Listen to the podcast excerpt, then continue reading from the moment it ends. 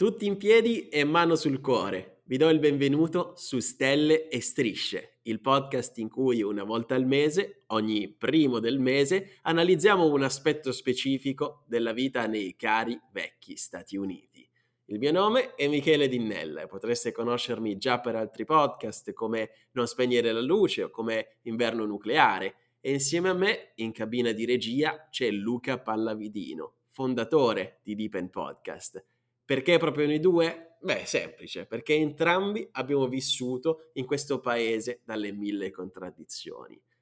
Ebbene, lo so che non vi aspettavate questa puntata proprio oggi, ma io e il caro Luca abbiamo deciso di farvi una piccola sorpresa. Ebbene sì, ogni 15 del mese, a partire da oggi, in aggiunta alla consueta puntata del primo del mese uscirà un episodio bonus, esattamente come quello che state ascoltando in questo momento. Per premiare il grande interesse che avete dimostrato per questa nuova serie, abbiamo deciso che fino al 2024 gli episodi bonus usciranno gratuitamente sul nostro canale pubblico.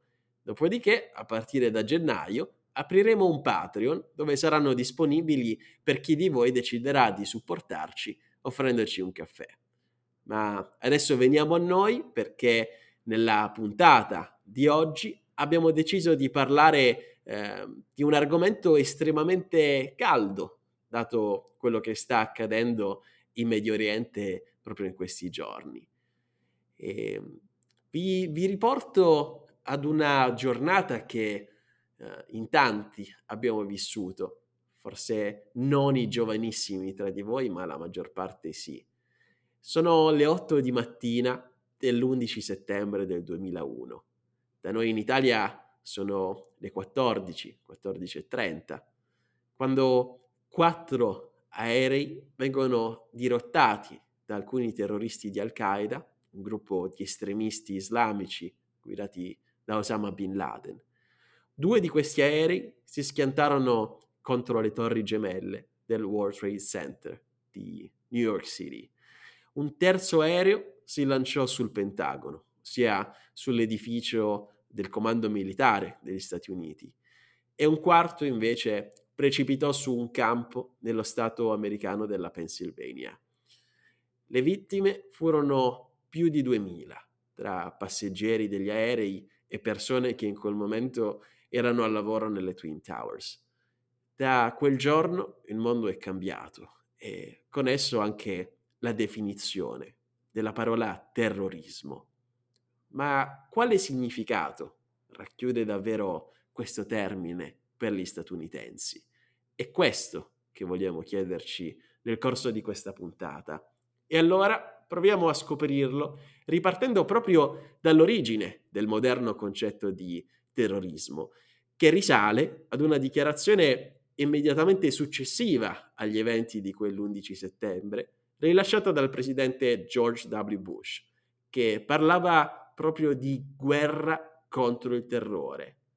E ehm, allora arrivo da te, Luca, e la prima cosa che voglio chiederti è, secondo te, il terrorismo moderno nasce proprio quel giorno, nasce proprio con quella dichiarazione di Bush, oppure ha delle radici preesistenti. Ciao Michele, ciao a tutti, sono molto contento di essere presente in questa puntata bonus perché è una puntata impegnativa, io cercherò come sempre di alleggerirla il più possibile, secondo il mio stile, ma eh, l'argomento chiaramente è un argomento sostanzioso, quindi lo affronteremo con serietà. Eh, la tua domanda chiaramente eh, presuppone, eh, o anzi si, andrebbe affrontato in un podcast intero. Sicuramente eh, l'aspetto che più mi interessa eh, è, è, la reazione statunitense all'11 settembre, quello proprio come dicevi tu, no? le dichiarazioni di George W. Bush, eh, come, e come l'americano medio, ma non lo dico in termini dispregiativo, cioè, ma come il cittadino americano si eh, si, si sente in dovere di affrontare un popolo che probabilmente non sa neanche posizionare sulla mappa e su, su, cui ha delle informazioni che non definirei neanche limitate, definirei non esistenti e a un certo punto questo, questo, popolo diventa il nemico numero uno. Gli Stati Uniti sono un popolo, poi affronteremo questo discorso più avanti nella puntata, ma sono un popolo che ha un aspetto paranoico abbastanza sviluppato rispetto a, a, a popoli latini, per esempio. Um, e quindi quell'affronto, e io a parte Pearl Harbor nel 1941, non mi ricordo degli attacchi stranieri in terra statunitense, sicuramente qualcuno mi correggerà, ma credo che siano stati, si possano contare sulle dita di una mano. E quindi quando gli Stati Uniti vengono feriti, proprio eh, letteralmente, eh, al loro interno e eh, attraverso dei simboli no? del, del, World Trade Center, che, che era proprio la cartolina, erano il manifesto dello skyline di Manhattan, ecco che si inizia una guerra al terrorismo. Terrorismo che non esisteva fino a quel momento, o meglio, esisteva in forma molto più diluita. No? Il termine mh, non, non, faceva, eh, non scatenava nell'immaginario collettivo, nella mente delle persone, una, un'immagine precisa. Mentre da lì in poi Osama Bin Laden, per esempio, diventa eh, quello che è Hitler per il nazismo, cioè il rappresentante umano di un concetto che è legato indos- indissolubilmente al male.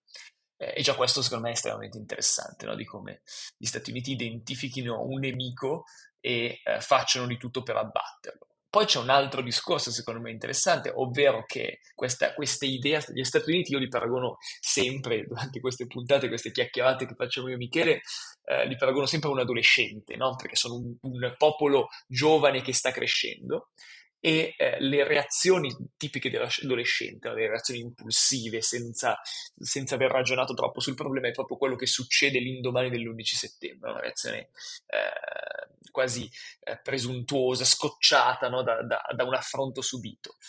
E, no, allora, non so bene se il terrorismo, io non sono un esperto ovviamente della questione, non so per rispondere alla tua domanda se il terrorismo nasca, diciamo, il 12 settembre del 2001. So che nasce il terrorismo moderno, cioè nasce quello che per noi è il, il terrorismo come lo intendiamo oggi.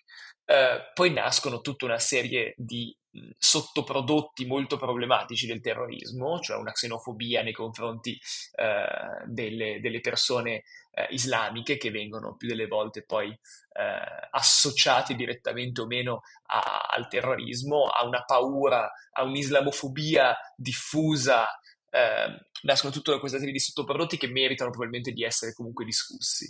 Io ti ridò la parola perché voglio sentire chiaramente cosa ne pensi anche tu e ti lancio una piccola provo- provocazione, anzi ti faccio una domanda gogliardica, cioè voglio sapere, tu ti ricordi l'11 settembre del 2001 dove e cosa stavi facendo? Assolutamente sì, e adesso ve lo racconto, poi voglio sapere anche tu. Ehm, però voglio fare un attimo una piccola parentesi su, sulla parola terrorismo, perché noi ormai siamo abituati ad, asso- ad associarla a organizzazioni come Al-Qaeda prima, a, poi c'è stata l'ISIS nel 2014, 15, eh, eccetera, e oggi abbiamo di nuovo Hamas che sta tornando in auge. Però ehm, prima, prima di questi ultimi vent'anni, perché appunto di un ventennio stiamo parlando, il terrorismo esisteva. La risposta a questa domanda è un grosso sì. Uh, it's a big fat yes. Uh, certo che esisteva.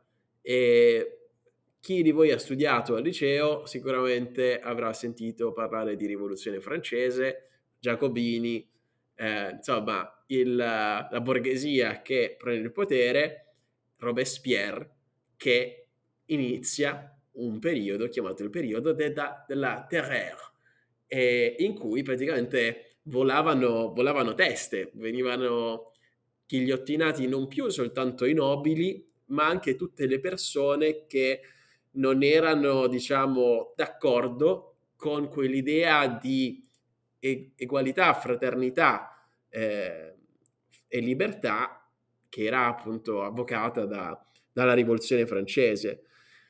E um, quindi questo è il primo, diciamo, ricordo che, che mi viene in mente della, della parola terrore, della parola terrorismo.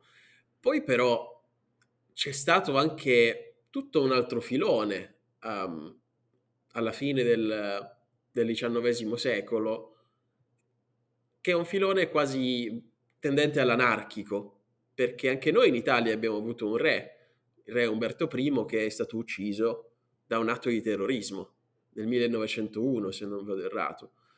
E la stessa prima guerra mondiale è stata causata da un atto di terrorismo, eh, appunto da, dall'uccisione del, dell'erede della, della corona austriaca. Quindi il terrorismo c'è sempre stato e si è evoluto. Si è evoluto anche in Italia negli anni 70. E poi abbiamo avuto terrorismo di destra, eh, abbiamo avuto terrorismo di sinistra, Brigate Rosse, e stazione di Bologna, Piazza Fontana. Ovviamente non tutte queste sono terrorismo di sinistra. Però, ecco, quello che è comune a tutti questi episodi che vi ho raccontato, tutte queste correnti che vi ho raccontato, è l'eversione. Cioè, con un colpo di mano, qualcuno che si trova in minoranza assoluta, come appunto gli anarchici, cioè essere un anarchico nel 1870, dopo l'Italia Unita, era, cioè, era come avere un bersaglio sulla fronte, c'era cioè una condanna a morte certa, solo il fatto di, di avere degli ideali anarchici. E anche nei 70 anni successivi. Anche Mussolini ricevette un attentato, tu lo sapevi Luca? io ho scoperto che Mussolini fu sparato in faccia e, ehm, e lui riuscì con, con, una torsione del collo a, a non farsi prendere, ma fu sparato nel naso. E ci sono delle foto, andatele a cercare, in cui Mussolini ha questa vistosa fasciatura proprio sul naso. Quindi queste cose sono sempre esistite mhmm, le minoranze ci sono sempre state e c'è sempre stato qualcuno mh, in assetto, insomma, da, da guerriglia, disposto a sacrificarsi, diciamo quasi come un kamikaze, e a dire, va bene, io do la mia vita perché so che le conseguenze saranno mortali per me, per una causa che ritengo più grande. E anche ad Hitler sono stati fatti eh, degli attentati, andati, andati purtroppo non a buon fine, perché magari la storia sarebbe stata diversa. Ehm, però tutte queste cose ci sono sempre state e ehm, il terrorismo che noi viviamo negli ultimi vent'anni non ha inventato l'acqua calda, eh, secondo me, è semplicemente una versione molto più violenta, molto più spietata di, di tutte queste cose, perché invece che uccidere un singolo leader, eh, un monarca oppure un tiranno, si va a colpire la popolazione civile. Questa è l'unica differenza e lo si fa nel modo più spietato, più plateale, più teatrale possibile come abbiamo visto appunto e come vedremo, perché oggi ci interessa tanto raccontarvi ehm, non tanto gli eventi dell'11 settembre, perché come diceva Luca ehm, dovremmo farci una serie a parte e ce ne sono tante, andate ad ascoltarle, ci sono delle bellissime serie su questo, su questo argomento. Um, e magari anche su, su, Non spegnere la luce, prima o poi voglio farci una puntata. Ma non è questo il punto. Il punto che noi vogliamo discutere sono le conseguenze di questo, di questo evento, perché non soltanto l'America, ma il mondo è cambiato dopo, dopo quel giorno lì. E ehm, voglio ripartire, ecco, rispondendo alla tua domanda. Uh, io ero come nelle canzoni dei pinguini nucleari, dei pinguini tattici nucleari, scusami. Io ero uh, a casa, avevo sei anni e stavo guardando la televisione e ricordo di essermi arrabbiato tantissimo perché non, eh, avevano cancellato la, la Melevisione. E, ehm, e poi sono andato in cucina, ho visto mia madre che piangeva di fronte al telegiornale e forse non ero, non ero in grado di capire fino in fondo quello che stava succedendo perché vedevo, vedevo l'America in televisione, vedevo persone che parlavano, ma non, non, sinceramente non avevo ancora le, la capacità di capire eh, fino in fondo la gravità di quello che, che era successo, perché quello, come lo si percepiva secondo me in quei giorni, come potrebbero averlo percepito i nostri genitori, è un attacco all'Occidente, è una dichiarazione di guerra all'Occidente, come effettivamente è stata, perché poi non è che si è fermato tutto lì. Uh, ci sono stati, per esempio, ricordo gli attacchi nella, nella metro di Londra nel 2004 e, e non solo, ci sono stati tanti altri attacchi terroristici, continuano ad essercene eh, perché prova a guardare in Francia, ogni settimana, ogni mese succede una cosa diversa. Ieri stavo leggendo di, di una persona che è andata in una scuola con un coltello e ha iniziato ad accoltellare gente. Due mesi fa un uomo va in un parchetto e, e inizia ad accoltellare le mamme con i bambini, con i passeggini. Quindi purtroppo quel giorno è iniziata una cosa che non si è mai fermata fino ad oggi in tante declinazioni diverse, sicuramente per tanti motivi diversi, ma che ha settato uno standard di crudeltà.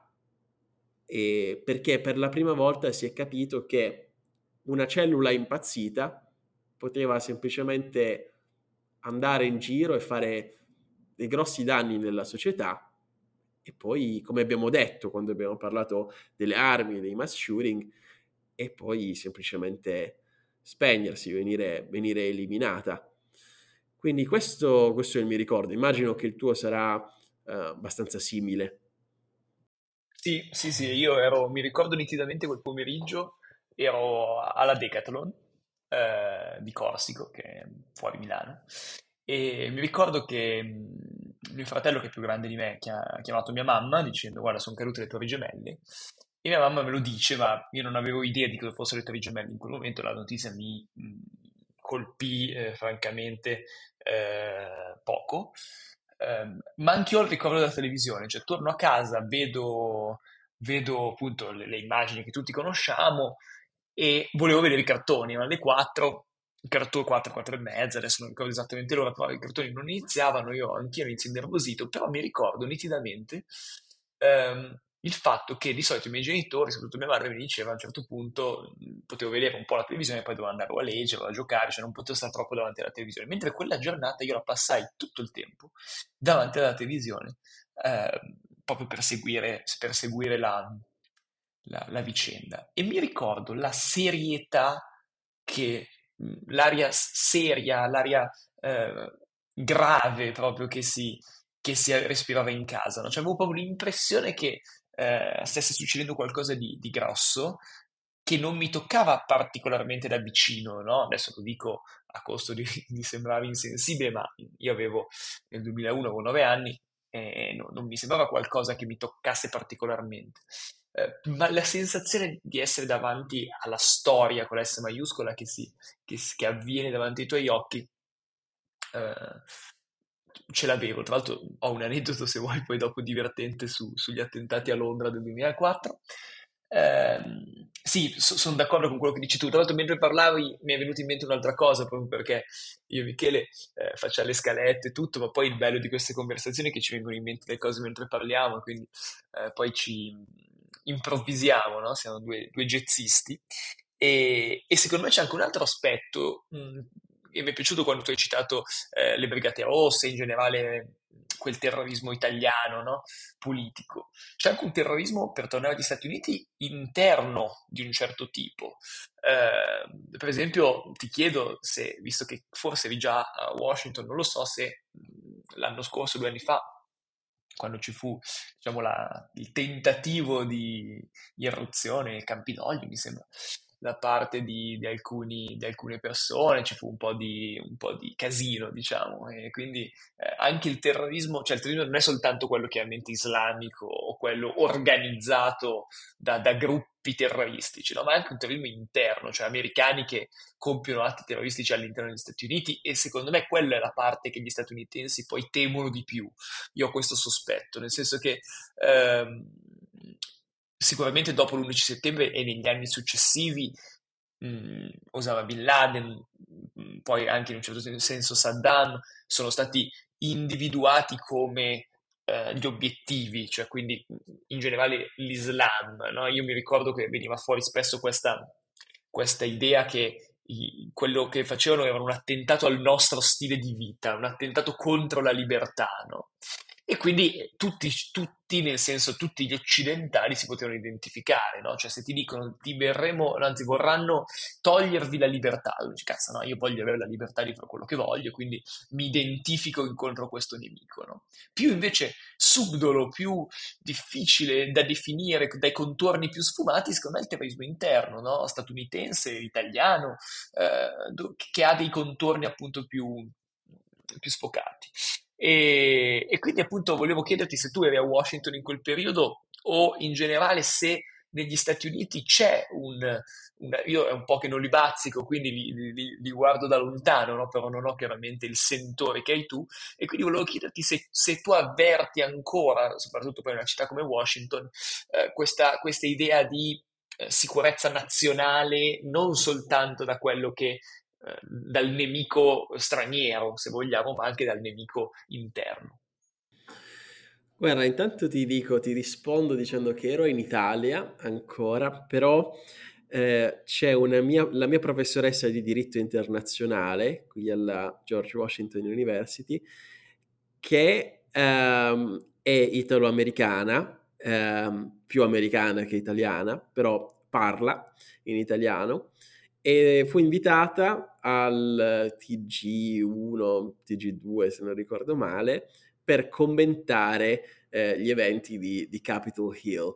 E quindi questa è una piccola chicca e um, io avevo guardato quel telegiornale e poi quando l'ho conosciuta di persona, la prima volta che l'ho conosciuta, finita la sua lezione, sono andato da lei e gli ho detto ciao, io ti ho vista, ti ho vista in televisione e, e lei si è, si è, tutta stupita perché non, non se lo aspettava di, di, sentirsi dire questa cosa. E recuperatelo se volete, lei si chiama Francesca Bignami. Eh, detto questo, ehm, ero però negli Stati Uniti ehm, quando, e questo l'ho raccontato in una puntata di Non spegnere la luce su, sulla filmografia di Christopher Nolan. E um, il primo film che ho visto negli Stati Uniti è stato nel 2012 ed è stato um, il seguito di, di, Batman, il Cavaliere Oscuro, che era, che era appena uscito nel luglio di, di, quell'anno. Io ero a New York City per, per un'estate e sono andato a vedere questo film e credo che proprio il giorno dopo ci siano stati gli eventi di Cielo Drive, in, in Colorado, in cui appunto una persona è entrata all'interno di un cinema in cui proiettavano il Cavaliere Oscuro e, e ha fatto, fatto, un mass shooting. Um, non so se questo si possa classificare come terrorismo interno, forse sì, però uh, quello che posso dire sicuramente è che in questo momento uh, Washington DC è la patria della, national security perché è dove c'è il governo, dove c'è l'esercito e um, si respira un'aria molto um, cauta, molto pesante per certi versi, non tanto verso l'interno in questo momento, ma verso l'esterno, perché ci sono effettivamente tante, tante minacce, mettiamola, mettiamola così, c'è c'è la Russia, c'è questo clima di nuovo da guerra fredda. Ecco, volevo aggiungere questo. Tu raccontavi la, la tensione che si respirava a casa tua mh, quel giorno, quell'11 settembre del 2001 e forse, e anche in casa mia ovviamente, forse perché i nostri genitori sono cresciuti nella guerra fredda.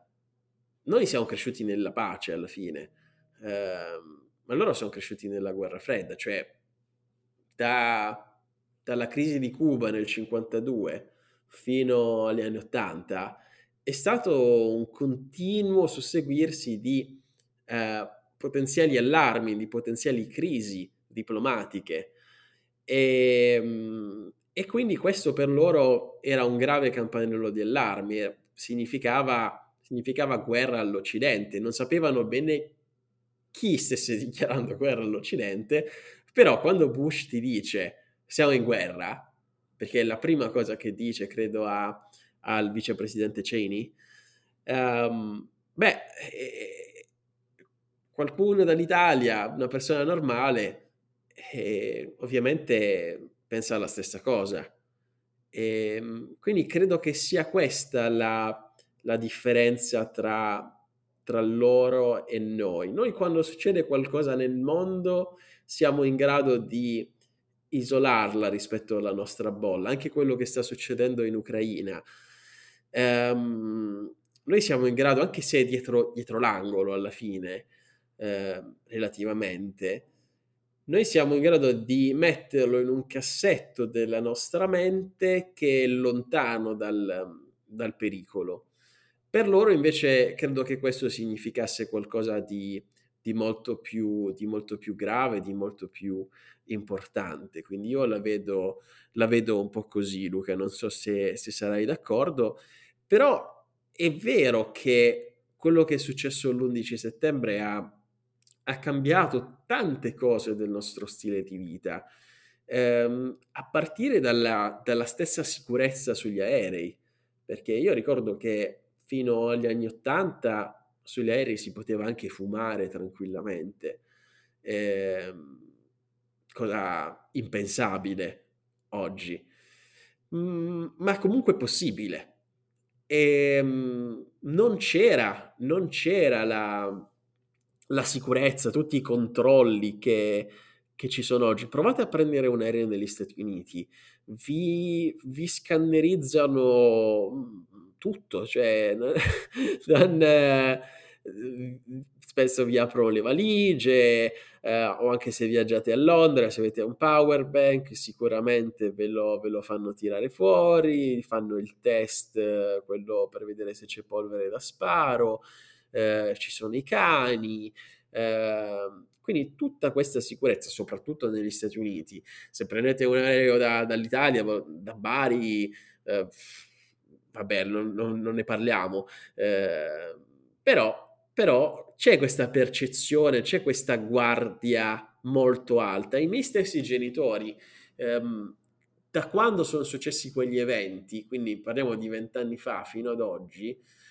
ehm, loro ancora oggi, se vanno, se vanno a Milano, mm, cosa che accade abbastanza spesso, ehm, non, non prendono la metro se vengono qui a trovarmi a Washington DC, non prendono la metro. Io la sconsiglierei la metro qui a Washington per altri motivi, perché c'è una questione di, di violenza e di criminalità, di criminalità, organizzata, ma loro la evitano, secondo me, per questo ricordo della, eh, di quello che è successo, per esempio, a Londra.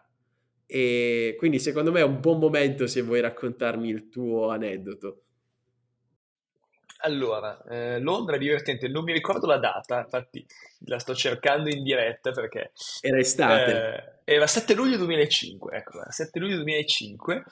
Io stavo andando a Londra il 7 luglio del 2005, eh, aereo che parte da, mi sembra Linate, ma poteva essere Malpensa, sono i due aeroporti, per chi non è di Milano, sono i due aeroporti diciamo, principali di Milano, eh, aereo al mattino che potevano essere le 10, 10 e mezza, arriva a Londra previsto quindi per mezzogiorno e mezza circa, forse qualcosa più tardi, adesso chiaramente gli orari sono passati 16 anni, eh, di più 18 anni, non me li ricordo, ma più o meno era quello.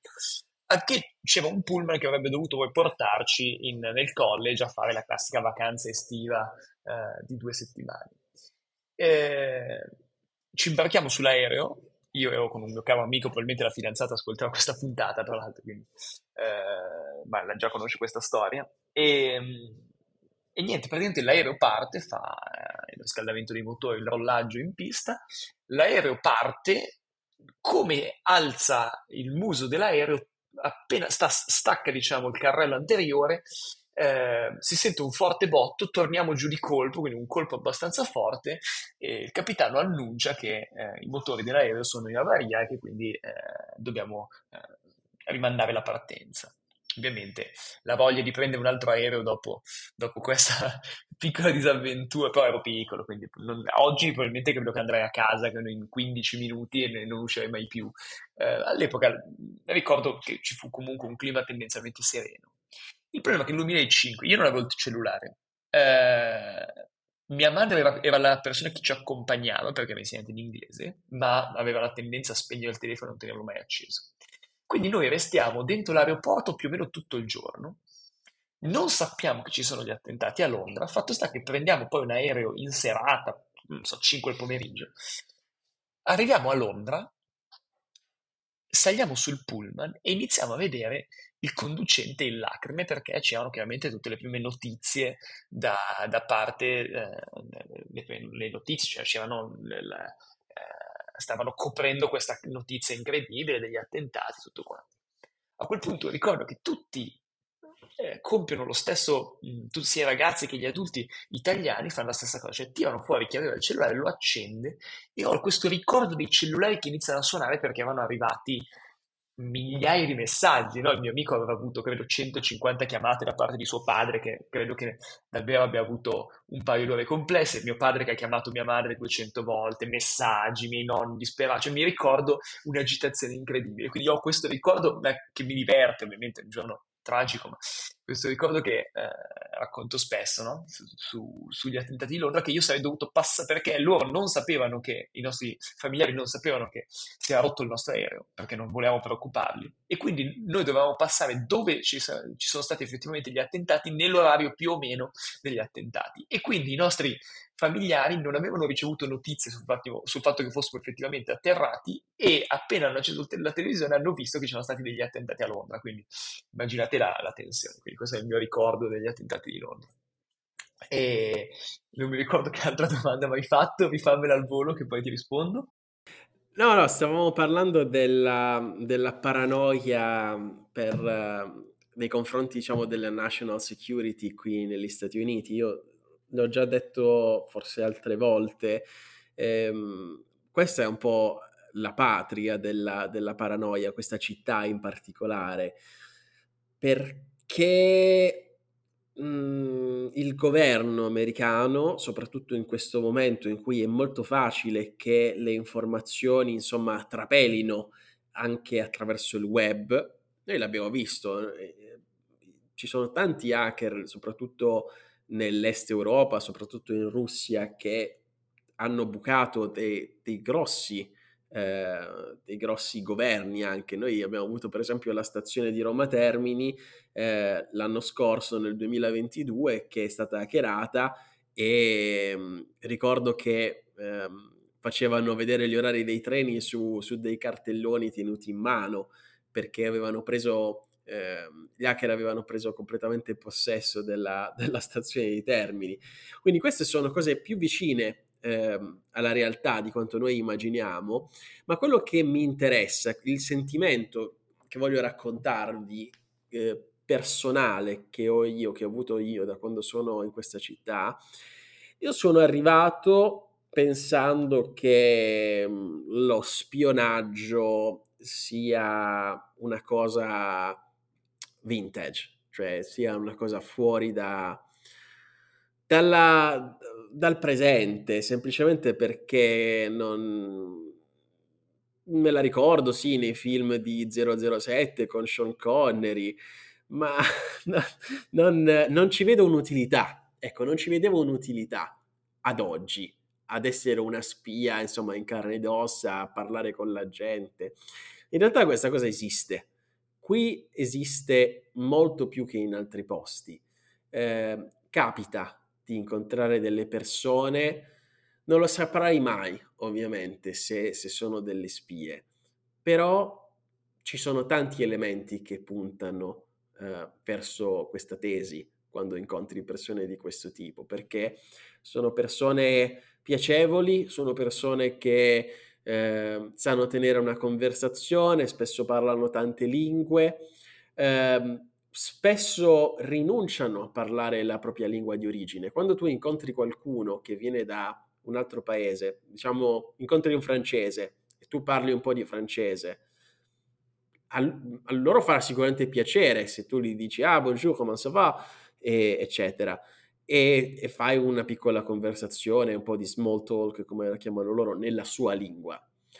Uh, una persona che è una spia ti parlerà soltanto in inglese, cercherà di evitare in, qual- in qualsiasi modo di, uh, di parlare nella sua lingua natale. Non so bene perché, è una, è una politica questa semplicemente.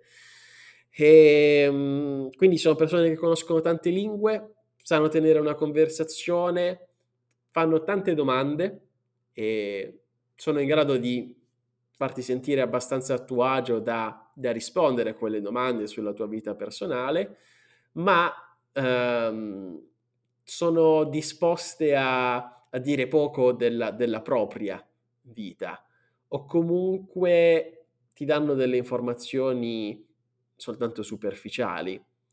Oppure puoi accorgertene se magari hai degli amici in comune con questa persona e, mm, e confronti le cose che hanno, che hanno detto a te e le cose che hanno detto a loro. Quindi è una realtà questa, è un argomento molto interessante. Eh, forse rischio a parlarne, non lo so, va bene, però non so se qualcuno ascolterà questo podcast, in, in caso salutiamo i servizi segreti, e un grande abbraccio, e, ehm, però queste cose esistono e sono, sono, sotto la luce del sole, la gente è paranoica, uh, io ho avuto più volte persone che mi hanno chiesto, ah ma tu sei una spia? Soltanto perché parlo eh, inglese, francese, spagnolo, eh, in maniera decente. E, ehm, quindi è, è, proprio una realtà di questa, di questa città, ma in generale c'è molta, molta paranoia. Ultimamente, negli ultimi anni, soprattutto dal punto di vista della cyber security, eh, sta diventando un argomento caldo eh, e anche la, la skill, l'abilità che il governo americano, ma i governi in generale cercano eh, nelle persone, nei, nei software engineers, uh, anche nei, nei, nei, giuristi come me, c'è tanta gente che si specializza uh, in cyber security. Quindi sarà un argomento sempre più importante perché se, se tu sei in grado di hackerare uh, una, un, diciamo un sito di produzione di energia nucleare e oppure una qualsiasi centrale elettrica che alimenta un'intera regione e sei in grado di spegnerla da remoto, da, con, da oceani di distanza, e questa capisci che è un'arma incredibilmente potente, molto più di qualsiasi bomba che, che si possa progettare. Quindi sarà sempre, sempre, sempre più discusso questo argomento e la paranoia crescerà perché ehm, non, e, e, sono delle tecnologie che si evolvono sempre più velocemente, più di quanto pensiamo, proprio come l'intelligenza artificiale e quindi dipenderà tutto dall'uso che, che, ne viene fatto. Io non sono un grande esperto, quindi non voglio entrare troppo in questo argomento, però ho cercato di darvi semplicemente una percezione di, quel, di questa paranoia di cui parlavamo prima, che è una cosa molto molto reale, almeno a Washington DC, che è la città in cui vivo. Non so nel resto dell'America, però eh, quello che so è che gli americani sono molto complottisti, estremamente complottisti, e questo me lo confermerai anche tu, Luca. Assolutamente, anche perché tu, voglio dire, vivi a Washington DC, eh, città tra le più importanti degli Stati Uniti, dove risiede il presidente, quindi voglio dire, anche due, due motivi per essere complottisti, uno potrebbe anche averlo. Ecco, quando io incontravo complottisti a Warden, Washington, che vi invito a cercarne la mappa, vi dico solo che è una cittadina che non ha neanche, eh, neanche McDonald's, quindi, eh, quindi è proprio un, eh, un, luogo dimenticato da Dio, mi veniva un po' più da ridere. Ma sono completamente d'accordo con quanto dice Michele, nonostante io non abbia avuto, perché ripeto, vivo in un ambiente completamente contadino, eh, completamente diverso da Washington DC.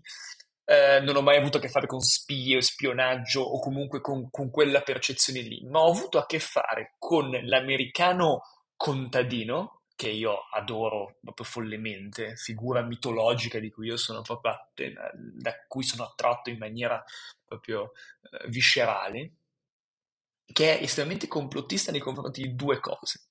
La prima cosa è ipercomplottista nei confronti del suo governo, qualunque esso sia, anche se l'ha votato lui. Cioè non è importante, nel senso che, che, che sia un governo che ha votato o che non ha votato, un presidente, essenzialmente che ha votato o non ha votato, non gli frega niente. È complottista, perché l'americano del, eh, diciamo, della campagna teme due cose. La prima cosa teme che il governo venga a portargli via ciò che lui ha guadagnato col suo lavoro. Ecco, il motivo per cui questo debba accadere non è chiaro, ma ha questa, ha questa paura e infatti lui dice le armi mi servono per difendere la mia proprietà, no? perché qualcuno potrebbe venire a pensare di portarmela via. Io credo che non sia mai successa questa cosa, ma nel loro immaginario paranoico è un'opzione. La seconda, ed è un sentimento che George Bush ha sfruttato in maniera perfetta nel post 11 settembre, è la paura dello straniero, magari anche un pochettino mulatto, colorato, con una pelle proprio non bianchissima, che non solo ti distrugge le torri gemelle, che già è un fatto di per sé abbastanza grave, secondo l'americano, giustamente, ma dice anche, ma, ma, questo qui non solo ti ha buttato giù le due torri e ha ucciso 2000 e passa persone, ma vuole anche portarti via la libertà e vuole importi la sua religione. Ecco, non esiste nulla di più eh, probabilmente falso da un punto di vista puramente storico, ma di più attrattivo nei confronti di un contadino americano che a quel punto lascia perdere il suo campo da coltivare, imbraccia un fucile e va in guerra senza nessun problema. Che è quello che successe al, al figlio grande della famiglia che mi ospitava, Luke, che eh, nel 2001, adesso non saprei, forse non era, non era grandissimo, non era, eh, sicuramente non era al liceo, ma fu talmente colpito dalla, eh, dall'11 settembre, che è finito il quarto anno del liceo, si arruolò presso la National Guard, che è diciamo, eh, la, l'organo eh, dell'esercito che si occupa in realtà di mh, sorvegliare il territorio nazionale, ma durante poi la guerra in Iraq e in Afghanistan furono spediti anche migliaia di ragazzi americani che avevano addestramento anche abbastanza ridicolo eh, furono spediti in Afghanistan, lui nello specifico fu in, in, in, Iraq e quando tornava a trovare i familiari gli chiedevo, no, io un po' curioso, gli chiedevo com'era e, e se lui si sentisse orgoglioso no, di, di, questa cosa. Ecco, dopo un po' lui diceva sì, ecco, aver saputo com'era magari non ci sarei andato perché tornato con sindrome post-traumatica, eh, momenti difficili.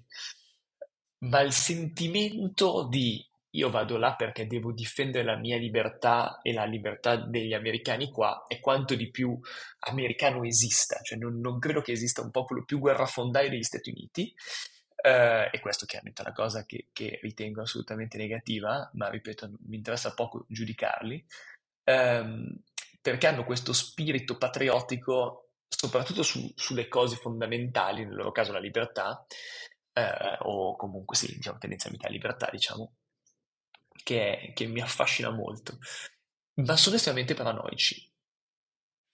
Ma il paranoico non è paranoico per un motivo, cioè non sono diventati paranoici perché hanno subito qualcosa, è come se lo fossero sempre stati, eh, hanno costante, la costante paura di essere invasi, anche qui non si capisce bene da chi, anche perché hanno delle leggi sull'immigrazione l'altro anche abbastanza stringenti, quindi non è così banale, mi confermerai Michele, anche se sei andato lì a studiare a lavorare, che non è proprio banalissimo andare negli Stati Uniti, cioè non è che pigli in aereo, eh, stai lì e dici, ma sì dai, adesso cerco fortuna qui.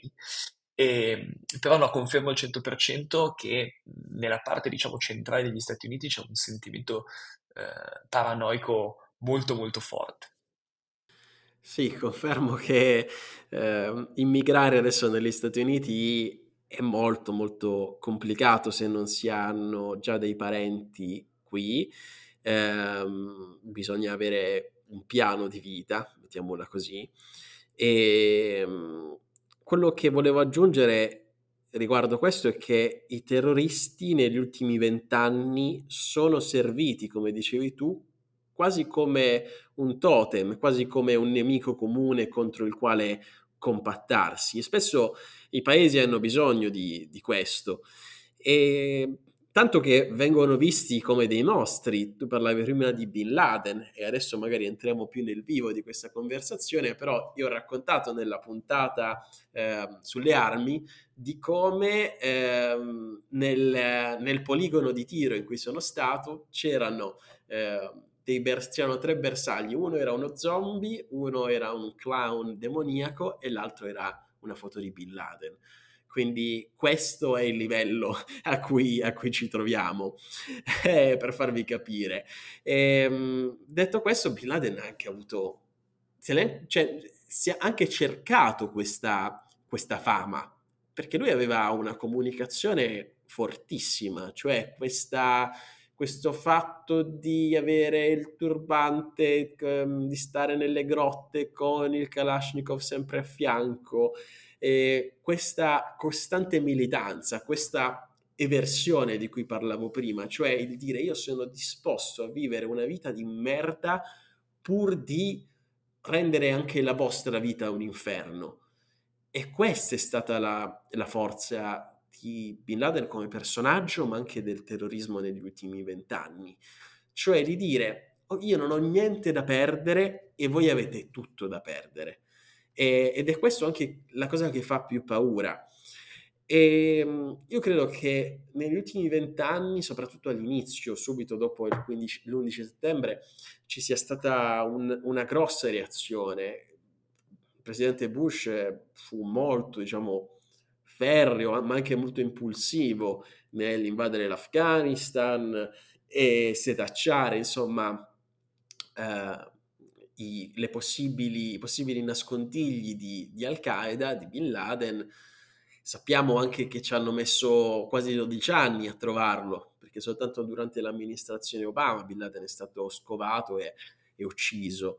Ehm, però nel frattempo sono cambiate tante cose, troppe cose, sono stati spesi fiumi di soldi e di sangue anche di tanti soldati e di tanti civili eh, in Afghanistan. E ehm, il 2021, come sapete, vent'anni dopo, il presidente Biden ha deciso di ritirare le, le truppe eh, americane dall'Afghanistan e neanche aveva, avevano finito di andare via che subito i talebani sono usciti di nuovo fuori dai loro covi e hanno riconquistato Kabul. E quindi alla fine ci troviamo di nuovo qui sono passati più di vent'anni, ma non è cambiato niente. Non è cambiato niente perché sì, è stata sconfitta Al-Qaeda, è stato ucciso Bin Laden, ma nel frattempo è nata l'ISIS e sono stati presi uh, dei siti archeologici uh, antichissimi, sono state uccise, rapite, violentate, decapitate tantissime persone eh, continuano ad esserlo ancora oggi, non soltanto in Africa, non soltanto nel Medio Oriente, ma anche in Africa eh, subsahariana, e perché tanti paesi dell'Africa sono comunque molto molto legati alla fede musulmana, come per esempio il Sudan e non solo. E, ehm, e, oggi, e oggi, ci troviamo di fronte di nuovo ad Hamas, eh, che è visto come il grande pericolo e, ma non è che Hamas è, è nato oggi, Hamas c'è anche lui, non da 20 anni, forse da 15, uh, ehm, dal, dal, 2006, se non ricordo male, si hanno le prime, le prime tracce di scorribande. Però è una di quelle organizzazioni che hanno preso ispirazione da Al-Qaeda, che insomma ha segnato il solco per tutto questo, Mhmm, e che non, non, fa niente di diverso da, da, quello che fanno tutte le altre, soltanto che lo fa, lo fa in Israele. Quindi voglio, voglio, parlare insomma insieme a te Luca, in questi, visto che ci avviamo in conclusione, voglio dedicare questa parte finale del, del podcast al, alla situazione che stiamo vedendo in questi giorni a, a Gaza e, e, magari chissà se ci ascolterete tra due o tre mesi eh, se la situazione sarà, sarà, cambiata, se ci sarà stata un'escalation, speriamo di no. Eh, però tu cosa, cosa, ne pensi di questo sentimento um, anti, anti-sionista, mettiamola così, anti, um, an- contro Israele che, che si sta vivendo in Italia in questi giorni. Io sto vedendo, ma forse è una mia percezione, tantissime manifestazioni pro eh. Allora, eh, Michele, la prendo un po' larga. Eh, parto da una cosa che hai detto tu, secondo me molto interessante, no? Su, sulla comunicazione di Al-Qaeda e di Bin Laden, ehm, che, che, è stato, che è un, è un, discorso molto diverso da quello dell'ISIS. No? L'ISIS non aveva un personaggio così forte, così eh, identificabile, no? E quindi si è fatto più fatica a odiare l'ISIS, no? Cioè l'ISIS ci metteva paura, ma non riuscivamo, almeno io personalmente, ma credo che fosse un sentimento, che sia stato un sentimento abbastanza comune, cioè l'idea che non essendoci una persona con cui io l'ISIS come è un concetto, è un'idea, no? Non è qualcosa di concreto, anche perché erano spesso avevano i volti coperti, quindi era difficile proprio da identificare, mentre Bin Laden chiaramente aveva scelto un tipo di comunicazione completamente diversa, era sempre visibile. Mi è piaciuto molto quando hai detto che eh, loro, cioè Bin Laden comunicava l'idea del voi avete tutto da perdere, io vivo in una grotta, anche se era poi tratta di una famiglia abbastanza facoltosa, ma eh, sono disposto a vivere in una grotta per portarvi via tutto, no? E, e, secondo me è stato un tipo di comunicazione sbagliato in assoluto, perché ha compattato in maniera incredibile gli statunitensi che non vedono l'ora di avere un pretesto per farlo. Ecco, se avesse ascoltato Stelle Striscio, se avesse vissuto più a lungo lì, forse l'avrebbe, se avesse conosciuto le persone che ho conosciuto io negli Stati Uniti, forse non l'avrebbe, non l'avrebbe fatto così. Cioè, eh, gli statunitensi non vedono, sono un popolo profondamente diviso, no? questo credo che si sia capito da, vari, dalle varie puntate che abbiamo fatto e, e tu che, che, ci vivi in questo momento sicuramente eh, lo puoi testimoniare meglio di chiunque altro, ma si compattano in maniera incredibile nel momento in cui percepiscono il pericolo no? e quindi questa cosa è estremamente vera. Per quanto riguarda quello che sta succedendo in Israele, eh, tra Israele e Palestina, io devo ammettere una cosa in maniera abbastanza eh, trasparente. Non capisco quasi nulla di, chiamiamola geopolitica, è un argomento che non solo non mi interessa particolarmente, ma su cui ho pochissime competenze, eh, però devo, devo essere d'accordo e, e, devo concordare su quello che dici tu per quanto riguarda che, che, è la parte che in un certo senso da comunicatore mi interessa di più, che è come viene percepito dalle persone, no? Perché io credo che il 95% di chi commenta sui social, di chi va in piazza, di chi eh, si formi un'opinione sul conflitto tra Israele e Palestina, abbia delle competenze assolutamente non adeguate per farlo. Io sono tra queste persone, ma tendo a non commentare mai, perché penso che sia comunque sinonimo, non dico di intelligenza, però quantomeno di, di, di, di sincerità o di onestà, se vogliamo, intellettuale, quella di dire non, non posso esprimere un'opinione. In questo momento siamo tutti geopolitici, lo eravamo quando, quando è scoppiata la guerra in Ucraina, lo siamo adesso che che c'è questo conflitto che è storico, no? quindi eh, ancora di più possiamo dare una lettura, una visione a questa cosa. Io no, non so perché c'è questo tifo calcistico nei confronti della Palestina in questo periodo. Eh, non, ho, non ho proprio... mi manca la percezione del, del perché avvenga. Eh, sono certo che sia una questione di come viene mediata, cioè di come viene mh, trasmessa no? su internet, in televisione, nei giornali, cioè di come vengono riportate le notizie ed evidentemente i trend di ascolto portano a questa cosa, cioè oggi scri- pubblicare un articolo, pubblicare un servizio eh, o un dibattito che abbia diciamo quell'inclinazione evidentemente porta più ascolti, quindi c'è un, complessivo, eh, cioè un complessivo interesse da quella parte che evidentemente sarà stato eh, orientato anziché no, tra l'altro sulla questione, magari poi ci faremo una puntata no, sui processi spettacolo negli Stati Uniti.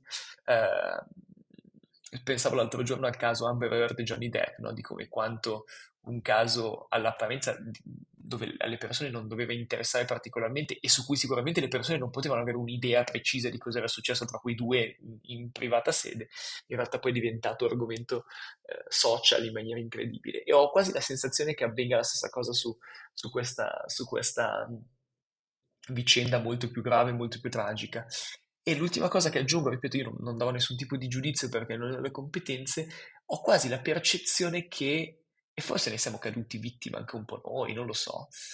Eh, però noi facciamo un'analisi, diciamo, più, più generale, ma m- meno schierata, anzi no, non schierata del tutto. Ci sia quasi l'ansia di non dire la propria opinione. Cioè mi sembra che ci sia questa sensazione dove se non mi espongo mi sto comunque esponendo e quindi tanto vale che io dica qualcosa perché se non dico niente è peggio. E, e, e, non so perché è scoppiata così forte quest'anno sulla questione eh, di questa attrice, che è una vicenda tragica, perché obiettivamente non, non vedo cos'altro si possa dire su, su, sulla questione israelo-palestinese. Sono d'accordo sul, con te sul fatto che sia difficile esprimersi in questo momento. Quello che è interessante però è vedere come eh, anche qui negli Stati Uniti ci sia un sentimento più tiepido forse di quello che ci sarebbe stato anni fa, decenni fa, nei confronti della stessa Israele. Non c'è, c'è formalmente il supporto, ma anche in Italia ovviamente. Biden ha detto noi stiamo con, con il popolo di Israele, chiaro, ma da parte della gente non, eh, non c'è, non c'è tutto questo calore. Eh, io ho visto molte manifestazioni, non molte, ho visto alcune manifestazioni pro-Palestina anche qui a Washington. La cosa bella degli Stati Uniti si può dire tutto, ma c'è una libertà assoluta di dire tutto quello che ti, par- che, ti passa per la testa. Questo eh, gli fa onore. Eh, mentre so che per esempio in Francia eh, c'è stato un decreto che, che vuole vietare la, la, le, le manifestazioni pro-Palestina e, e, anche in Italia, come dici tu, c'è questa, un po' questa, non omertà, ma insomma preferire non, non esprimersi. Eh, quindi registro questo, questo, tepore nei confronti dell'argomento che, che è interessante e che dirvi, eh, vedremo, stiamo a vedere cosa succede e l'altra cosa interessante è questo ritorno alla violenza. Forse una violenza che non vedevamo da tanto tempo, perché l'ISIS sì, decapitava le persone, però quello che è stato veramente potente, significativo, è la questione del rave uh, in mezzo al nulla, in mezzo al deserto, che insomma tutte le persone che sono state uccise, rapite, violentate, tutti i ragazzi, perché eh, io conosco tanti ragazzi israeliani della nostra età e a parte che sono tutti bellissimi, tutti biondi con gli occhi azzurri, non so come fanno, però, e sono tutti abbronzati, vanno al mare tutti i giorni, fanno feste tutti i giorni, quindi hanno questa vita ehm, molto estetica, ehm, però vivono nella guerra, cioè fino a 21 anni fanno il servizio militare, ehm, sia gli uomini che le donne, è molto duro e, e poi dopo, dopo, aver finito il servizio militare vanno all'università, fanno le loro vite. E quindi c'è questo, molto questo vivere nel momento nella società israeliana, eh, che, che, è una cosa che a me ha sempre affascinato molto, la trovo molto molto interessante. E, ehm, però è stato proprio un simbolo questo, questo attacco al rave, perché questa, questa libertà, che comunque loro si concedono è stata per la prima volta, forse dopo tanti anni, eh, attaccata in maniera violenta. E quindi questa forse è una nuova frontiera del terrorismo che ancora non conosciamo. Eh, poi la storia dei bambini, 40 bambini, alcuni dei quali decapitati, sono robe veramente che ti stringono lo stomaco. Quindi stiamo a vedere perché è una situazione molto, molto, molto tragica, molto importante anche dal punto di vista geopolitico. E, ehm, però noi siamo arrivati alla fine del nostro tempo, quindi io non posso fare altro che ringraziarvi per averci ascoltato fino a questo momento e ringraziare il mio, il mio co-host Luca Pallavidino. Grazie a te Michele, grazie a tutti per averci supportato anche in questa puntata bonus. Grazie mille e a presto. E noi vediamo appuntamento al primo eh, del prossimo mese, in questo caso il primo di novembre, e eh, nel frattempo però eh, vi ricordiamo di unirvi alla nostra community su Telegram che, che sta crescendo. Eh, se volete discutere insieme a me e a Luca eh, gli argomenti che abbiamo trattato in questa puntata, sono sicuro che ci saranno delle opinioni bollenti su questi argomenti. Noi siamo pronti a riceverle come sempre e a discuterne, eh, seppur in maniera civile e pacata, mi raccomando. E vi diamo appunto appuntamento al prossimo mese, al primo del mese, ma nel frattempo alzatevi tutti sull'attenti e mano sul cuore e cantiamo l'inno di questo bellissimo paese. Ciao!